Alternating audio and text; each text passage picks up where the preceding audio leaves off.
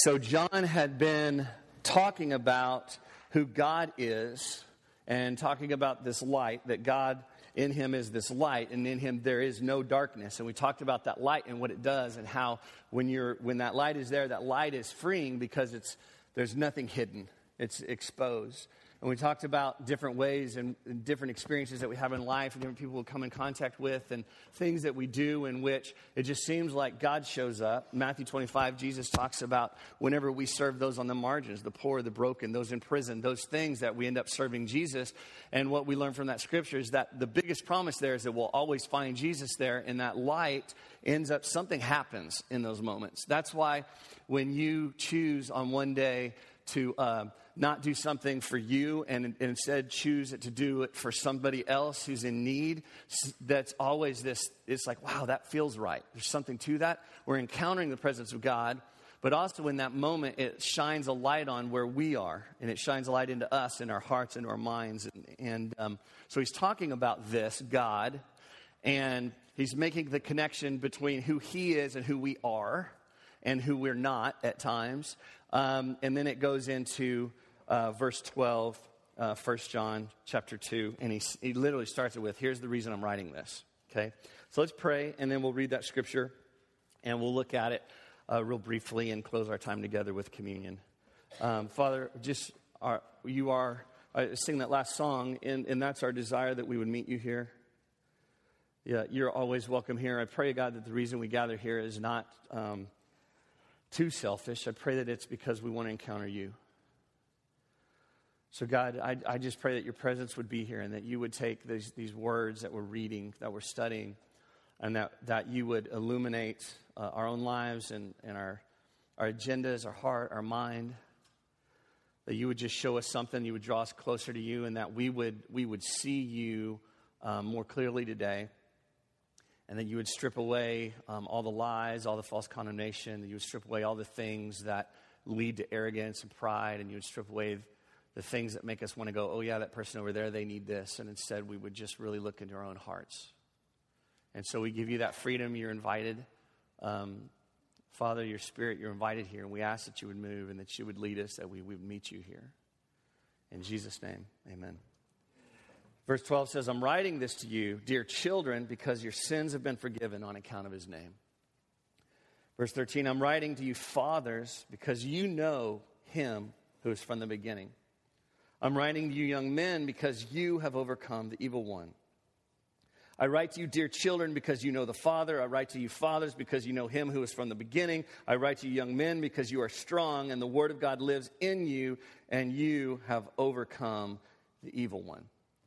So we remember, as we're picking up in 1 John, we remember that uh, he's, uh, John is addressing some issues in the church. We, by the way he wrote it, it seemed like people, there were some false teachers who were, you know, teaching about some, maybe some, theolo- some bad doctrine, some bad theology. He was correcting them. He was coming back and saying, hey, this is the most important thing.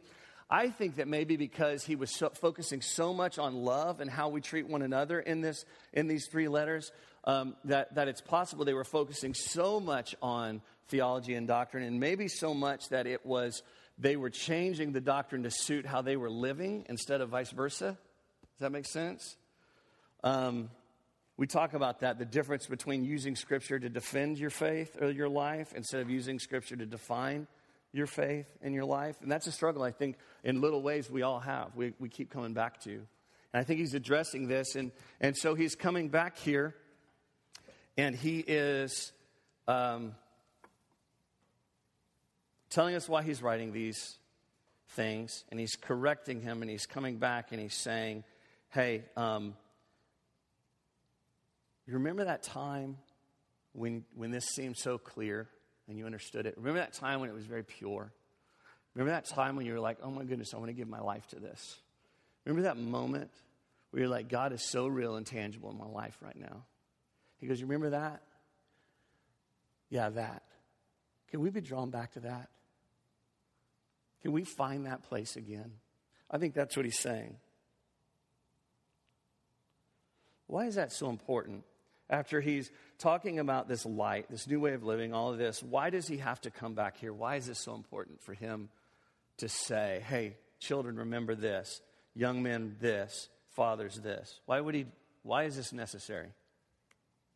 Anything come to mind? Huh? Yeah, maybe, so. I think about the cycles of faith and the cycles of life and how, you know, faith is like this, right? It's like, oh, I remember as a youth pastor, I remember we'd come back from summer camp and we'd have the summer camp reports and the kids would get on stage and they're like, we're never coming down from this mountaintop experience. And all the parents are back there laughing. yeah, you are. Maybe the trough will be a little higher than the last trough, and the next mountain will be a little higher than the next mountain. But there, we go through cycles, don't we? That this is a process, that life is hard. I think the most dangerous thing is for someone to come to faith in Christ thinking that now my life's going to be perfect and nothing's ever going to be messed up again. Because we visit this, these cycles are going on. What else? Anything else come to mind?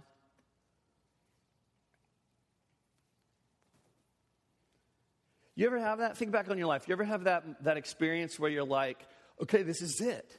Right now, I'm the strongest I've ever been in my faith. God seems to be more tangible right now than ever, and it's going to change me forever. Do you ever have that? Usually it comes in a couple different forms. Usually it either comes in a point where we've messed up so bad and God's grace has covered us so well, so amazingly, beautifully, that we're so deeply broken and, and that it's just God's presence is so thick. We're so thankful. We're like, oh, never again, God. Or it's just a moment where God's just goodness is just being revealed or something's happening and, and, and that's going on. And you go, I'm never going to forget this. I'm always going to draw on this. And then now we get in a darker time or a, a, a kind of a, a, a, rut in our life and, and whatever. I think what he's saying is, is that because life does go through cycles and we do go through experiences, that every now and then we just got to stop and we got to draw back on what we've experienced in God's faithfulness. I think sometimes we make the mistake of judging God or coming to an opinion of God on what we don't know instead of what we actually know about Him. The fear of the unknown or what we forget instead of what He's been proven time after time after time. And I think He's drawing us back and He's calling us towards that. Um, a couple friends of ours, Mark and Ginger, are here. We went to college with them. And um, I think about the amazing failures in my life over the last 42 years, especially back in the college years and high school years and young adult. And I think about God's goodness and His grace and His faithfulness. I think John is challenging us to draw from those experiences, to remember God's goodness and His grace.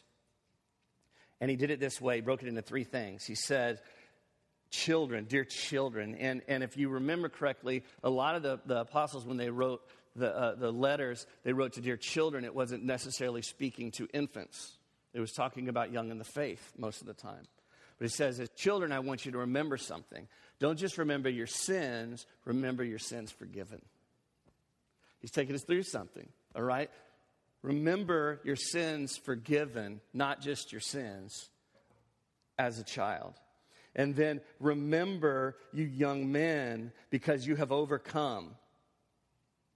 And then it goes in, it says, Now remember those of you who are fathers because you know. And, and many times it's talking about spiritual fathers. You remember those experiences, remember God's faithfulness, remember His goodness. I don't know where you are today in your walk. Maybe there's some uncertainty. Maybe it's in your family. Maybe it's in your profession. Maybe it's spiritually. Maybe I don't know where it is. But I think this is a call and a reminder, Father's Day or not, to us to remember God's faithfulness to draw on that, not on the season where we're in the maybe in the desert. A couple lessons from this first part. I think first one is is when it, it's reminding us that when we come to times when we don't see Him or we don't feel Him or we're just like God, where are you right now? To draw back on those experiences where He was very very real. And I think also to allow those experiences to inform your now and your future. We know He was correcting some false teaching. And he's saying, hey, what you know about God should inform what you don't know. But then also, he's, he's reminding us this thing. There's a scripture uh, that, that Paul wrote, or this letter that Paul wrote, and he told us to, um, to remember to work out our salvation. That he works out his salvation with much, with much fear and trembling.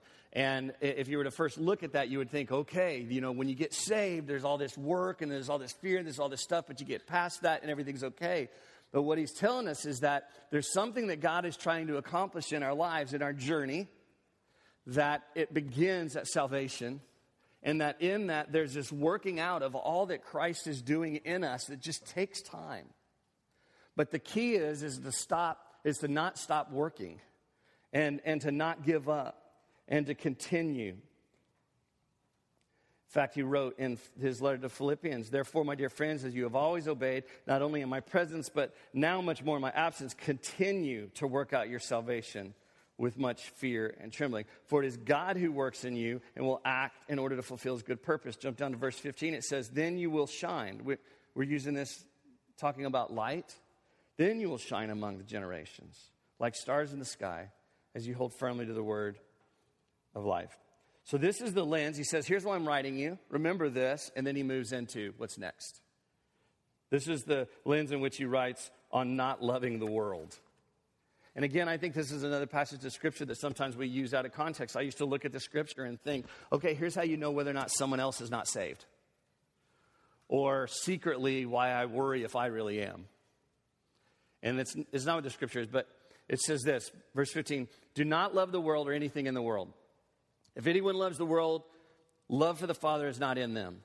For everything in the world, the lust of the flesh, the lust of the eyes, and the pride of life comes not from the Father, but from the world. Verse 17 The world and its desires are pass away, but whoever does the will of God lives forever.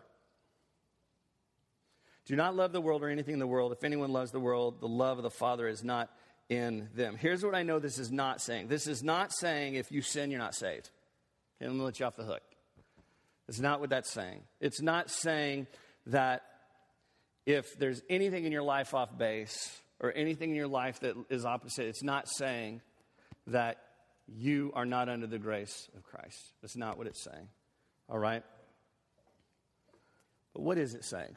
What does it mean when it says not to love the world? Or what does it mean to love the world? Anybody have an idea? Don't be a quiet bunch today.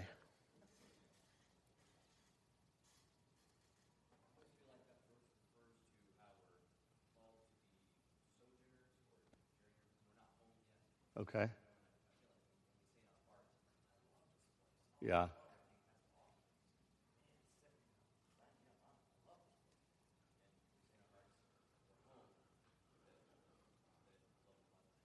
That's good.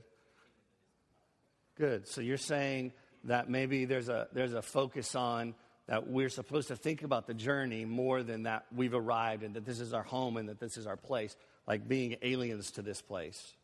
And maybe that short circuits that. What else?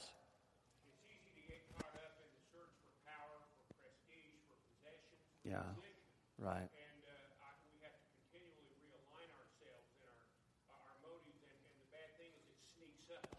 Aware it does.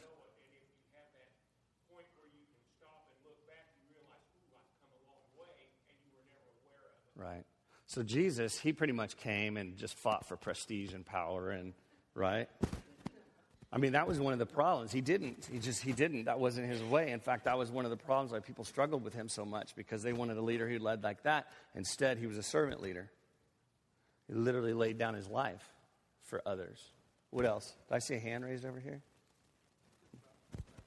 Perspective. Go ahead.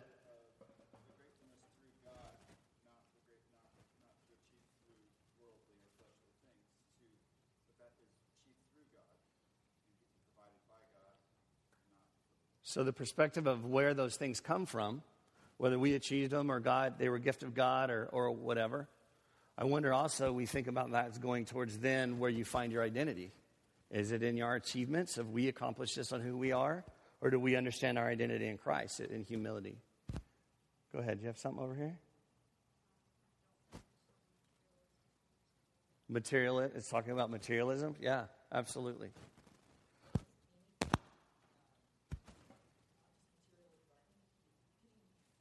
Yeah.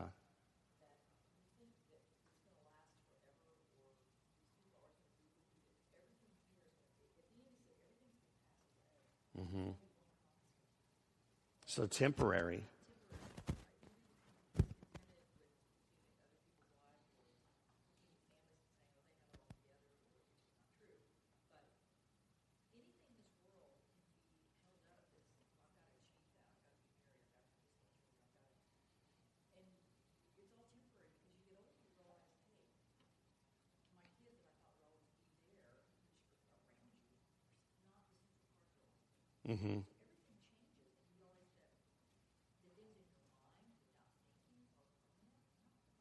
Right. Right? So there's a continuing theme of this. These things are temporary. These things we thought were this important or should take this place in our lives, but the reality was it's this. And that's a, I'm going to. I'm going to go forward and then I'm going to come back because really that's verse 16. It says, For everything in the world, the lust of the flesh, the lust of the eyes, and the pride of life, which we could break down, but it's pretty self explanatory. It's pretty general. All the things we're talking about, it says, comes not from the Father, but from the world. It's temporary. We get sucked into the lie, you know, and then we place our value on those things, and then they end up falling short. And so there's a reason. So I think it's all of this stuff. It really is. But what does it mean to love it? To love it. You know, in Scripture, the word love, there's, um, there's at least four different kinds of love. Like you see the word love, and it should be translated in, in different ways. You have, um, you have a different, where did I even write down my notes? We, you have different kinds of love. You have divine love, which is like this godly love, this benevolent, goodwill, divine love. You have brotherly love, which is self explanatory. You have like a family love, which is self explanatory, and then you have like a romantic love, which I'm not going to explain. Um, this word for love is closer to the interpretation of romantic love than it is any other love. It's not just a brotherly or whatever. In fact, this word for love here is the same one used in the scripture where Jesus says, Husbands, love your wives. And it's the word that means to take pleasure in and to, to, to long for to esteem. So it's talking about there's this things of the world and the position and the place in which we allow it to hold in our lives, the place in which we put it. All right?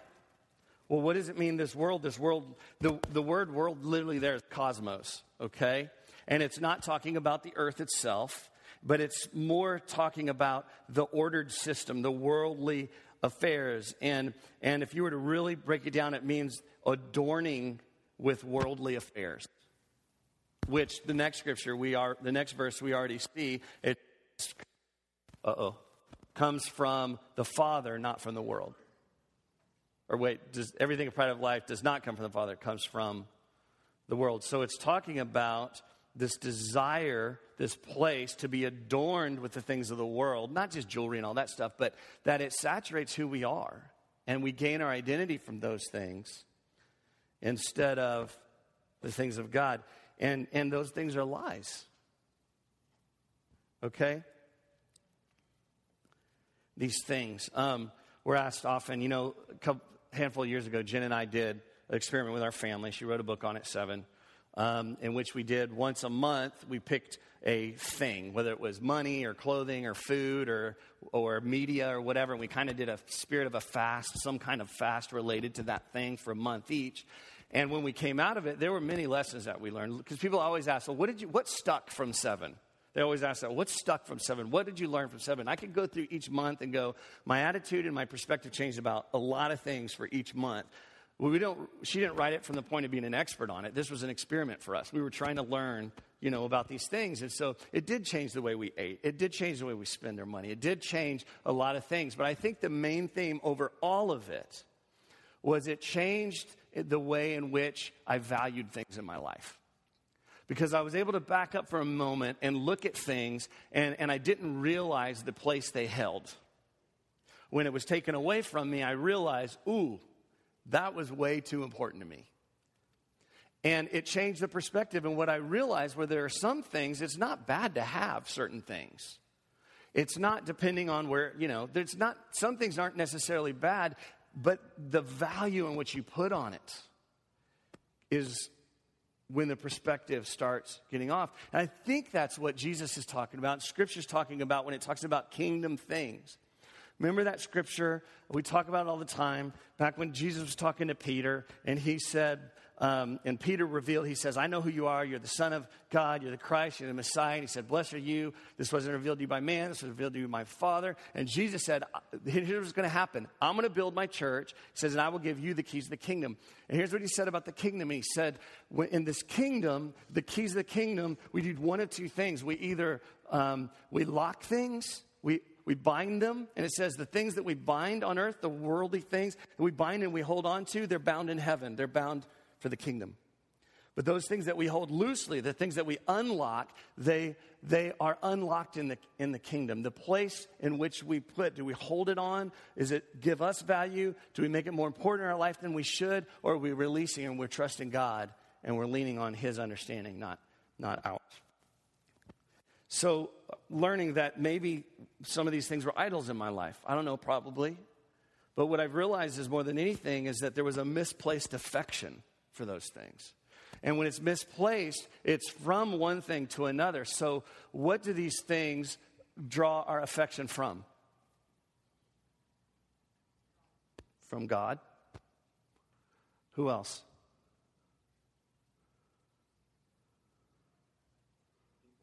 From people? Like who? Maybe the least of these? Who else? Maybe our own family, our own children, our own husbands, our own wives. It's misplaced affection completely. All right. Do not love the world. Do not hold in uh, high esteem. Do not long for the world, this order, this adorning of worldly affairs. So if anyone loves the world, the love for the Father is not in them. Now, I don't do this often because I don't want to raise uh, questions about the interpretation of Scripture. But this version is NIV, and it's a translation, not a transliteration. So if this is the one verse that I look at, and I prefer the other versions because if you go back to the original Greek, that word for is not in there. So if I look at the love for the Father is not in, in them, it makes it sound like we don't love God. If you love all this stuff, there's no way you can love God too. And I just look at all of the theology that I've ever studied, and I've realized that I'm a sinner and I mess up a lot.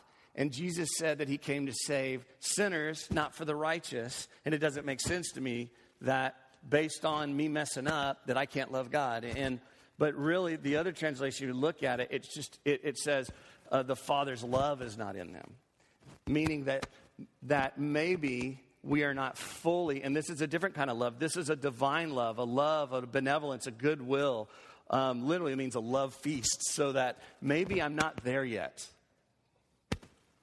So it's exposing this thing that maybe I'm not there yet to fully value the thing that God fully values and loves and esteems and is desiring. desiring. There's still a lot of flesh on, this, on these bones. You know what I'm saying? So as if anyone loves the world, the love of the Father is not in them. And then it goes on, as we mentioned, for everything in the world, the lust of the flesh, lust of the eyes, the pride of life comes not from the Father, but of the world.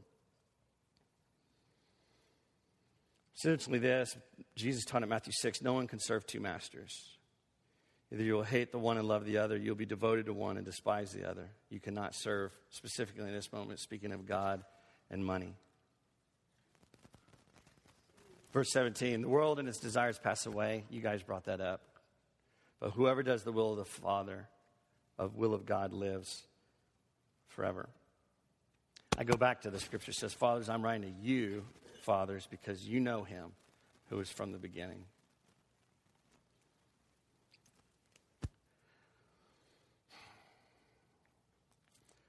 Um, Jesus taught Matthew 6 Do not store up yourselves treasures on earth where moths and vermin destroy and where thieves break in and steal.